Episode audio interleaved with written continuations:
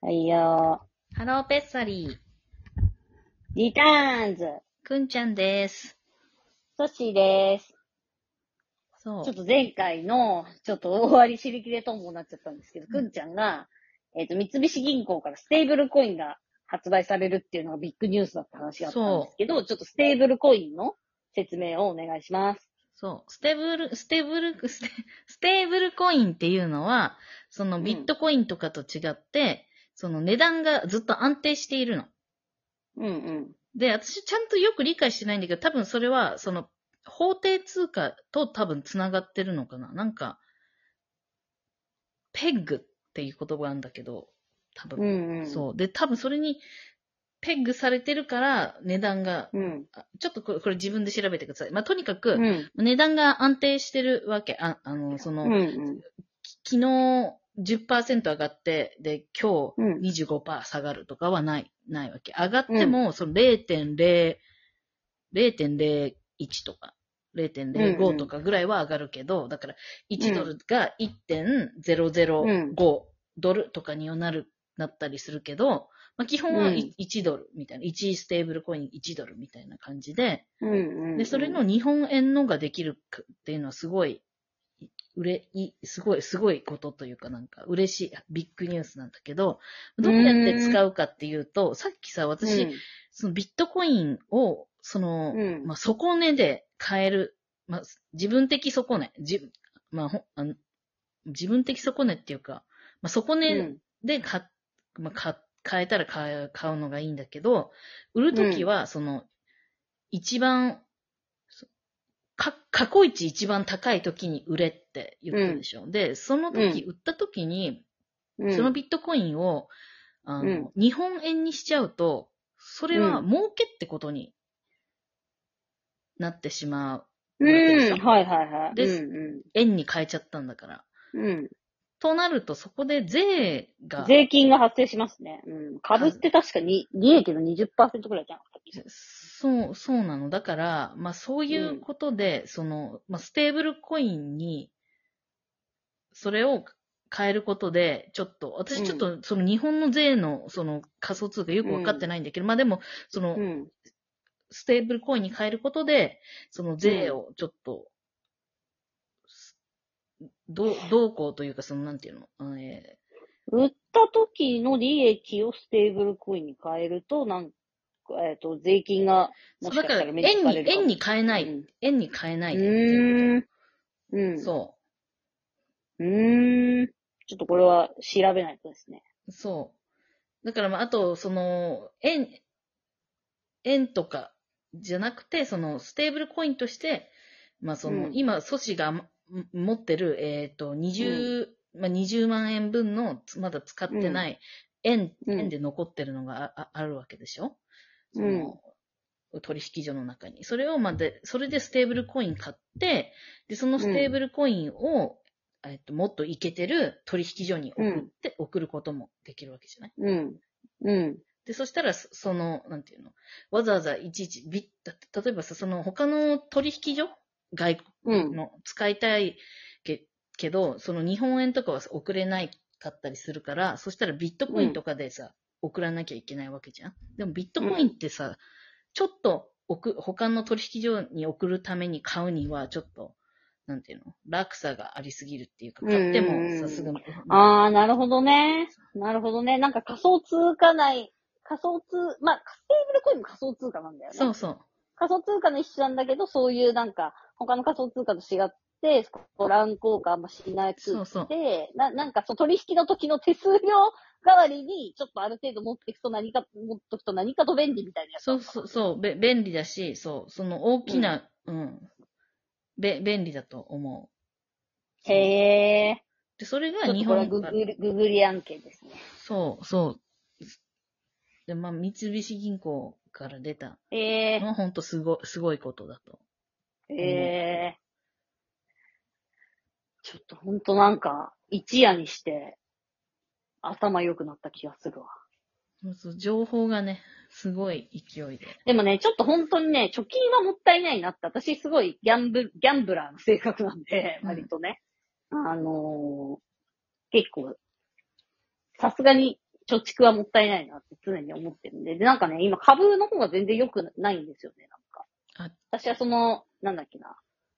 えーっと、私はそ、とにかくあんまりこういうお金のことに日常費やしたくないと思ってるので、うんうん。ただまあ銀行に預けとくのはもったいないと思ってる派なんで、分散しときたいなと思ってるんですけど、うんうん。ウェルスナビっていう、なんかリスクだけ設定すると AI が勝手に株買ったり、えーとうん。不動産買ったり、えー金買ったりしてくれるアプリがあって、えっとね、コロナ前とかは常に10%ぐらいの利益が出てる感じだったんだよ。うんうんなんで100万とか預けといて、まあ110万になったら利確してみたいな。うんうん常に100万残しとくみたいな。うんそれ私1年間で多分100万ぐらい儲かったかな。うんうん100万も儲かってないかな。まあ、結構常にいつ見てもプラス10%って感じだったんだけど、うんうんうんコロナの時半分だった。うんうん。で、まあ、そえっと、脳死、脳死したのね。うんうん半分の時はもう無視みたいな。全然見ないみたいな。で、コロナ明け、明けてっていうか、コロナちょっとついてきて、やっと戻った。ゼロぐらいに戻ったの。で、その時一回全部引き出しちゃったんだけど、また今回100万円そっちにも入れてみたんだけど、うん今マイナスなんだよね。まあ、ちょっとだけだけど。うんなんかなんか調子悪いなっていう。結構私はこのウェルスナビ信頼してて、えっと、そんなに、もうすごい楽ちんだし、これ入れといて、リスク許容度だけ決めて、うん勝手にお任せっていうのがすごい楽ちんだからいいなと思ってたんだけど、ちょっとこっちの思い、あれが怪しいので、なるほど。うん。なるほど。でも、ウェルスナビも手数料、引き出す時の手数料が0.1%で、これって多分株とかやってる人からするとめちゃめちゃ高い手数料だから、うんうんまあ、あの、なんて言うんだろうな。それもったいないと思う人はやめた方がいいと思いますよ。うん。まあ、たただ私みたいになんか楽したいっていう人にはおすすめだけど、なんか今は調子良くないなっていう、こっちも初めて、まあ、初めてっていうか再開して1週間ぐらいなんだけど、うん。あんま調子良くないよねっていう感うーん。確かに。ちょっと、うん今は全体的にそう、そう、そうなの、そうなのかも。まあでもじ。、結構でも私いろいろやってるわ、それで言ったら。金融とかも買ってるし、分散、分散してね。分散してる。うん分散が大切。うん、いやだってほ正直やっぱ不動産とかも、うちほら、マンション買ったじゃんうん。まあ、場所はあれだけど、まあ、まあ、マンション買ったよ。まあ、港区だけど、港区のマンション買ったじゃないですか。買ったんですよ。2、3年前かな。で、今売りに出してんだけど、プラス2000万で売りに出してんだよ。買った時よたった3年で。うん。まあ、それとか考えると結構、不動産もやばいなって思う。不動産はやばいね。あの、やばい。オーストラリア。3年で2000万だったらやばくない？やば、やばいと思う。に、確かにその港区だったらそれは2000万できそうだけど、他の、他のエリアだったらちょっとね、わからん、2000万、うん、いや、港区は正直わか、わかんないよ。私は全然素人ですけど、まあただ今めちゃくちゃ値段も高いから、ただ2000万買った時より値上げしてても、えっ、と、全然内見とか来るんで、相場なんですよ。別に相場うんから外れてるわけではないので、やっぱり、あここ何、数年で一気に上がったなって感じがしてて、うん。だから私はちょっと今狭い部屋を買ってしまったので、まあ3年前買うときにもっと広いとこ買っときゃだいぶ安く買えたんだろうなと思ってるんだけど、うん。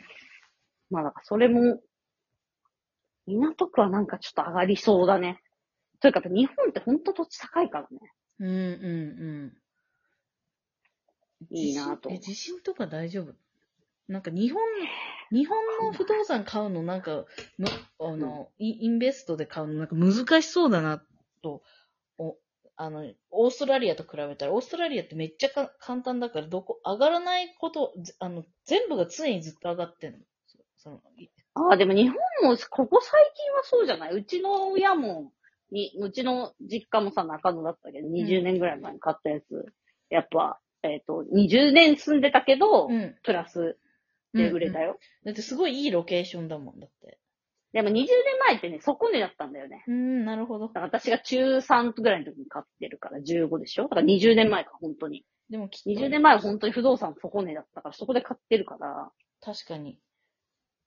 もう多分その時買った人は多分どのエリアで買っても上がってると思うんだけど、今は多分どのエリアでも、ではないと思う。高いから。た、うんた、なんかけ結構ちゃんと選ばないと。うん。いいと、すご、すごいよね、投資って、本当に。うん、いや、だからちょっと家は結構おおもろいなと思っちゃう。うんうん。私は結婚したけど、結婚してなかったら多分買っちゃうな。そうだね。うん、なんか賃貸ちょっとア毎ホらしいなって、こうこういう経験しちゃうと、うん。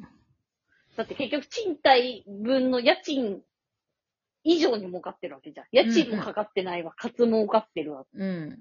で、しかも分譲で買うと自分でリノベーションもできて自分の好きなようにできるうんじゃん。うん。そうだよね。だって、例えばそれが、あの、おな、う買った時と同じ値段でしか売れなかったとしても、その家賃はタダでできてるわけだから、そのあそうそうい意味ではさそうそうそうそう。全然そうそう。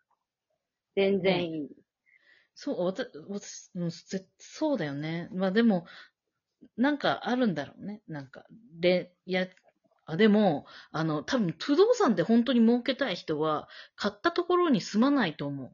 その、えっ、と、いや、いえーレント、多分賃貸で住んでると思う、そういう人。うん。なんらしいよ、なんか。ほ、あの、本当に真面目にやってる人はね、そのなんか何個か持ってて、うんみたいな。そうだね。まあ、うんうん賃貸に出すっていうのもあるけど、まあ、うちもさ、今、もうちょっと広い家に引っ越したくて、うん。探してて、でもね、賃貸に出すのはやっぱめんどくさいからね。うん私はそれが嫌なのよ。あの不動産屋で自分も働いてたから、うん。なんか、要はあ空いちゃう時期とかあるうん。うじゃん。ん。とか、そういうのが、トラブルがあったりとかするかもしれないし、うんうん例えば貸してる人がそこで死んじゃうかもしれないし、うんうんうんとかいうのがすごいめんどくさいから、うう売りたい派なんだよね。まあ確かに。なんだ、確かに何個持ってる人はさ、す住めないから、ううん貸す貸すんじゃない？うんうん。そうだよね。うん貸すのはね、ちょっとね、考えたこともあるんだけど、やっぱその、結構私は煩わしいとか、やっぱそのお金のことを考えてる時間あったら遊びたい派なんで。確かに、確かに。その、あと他にでもまあちょっと儲けたい。あ、さよなら。さよなら、もうさよなら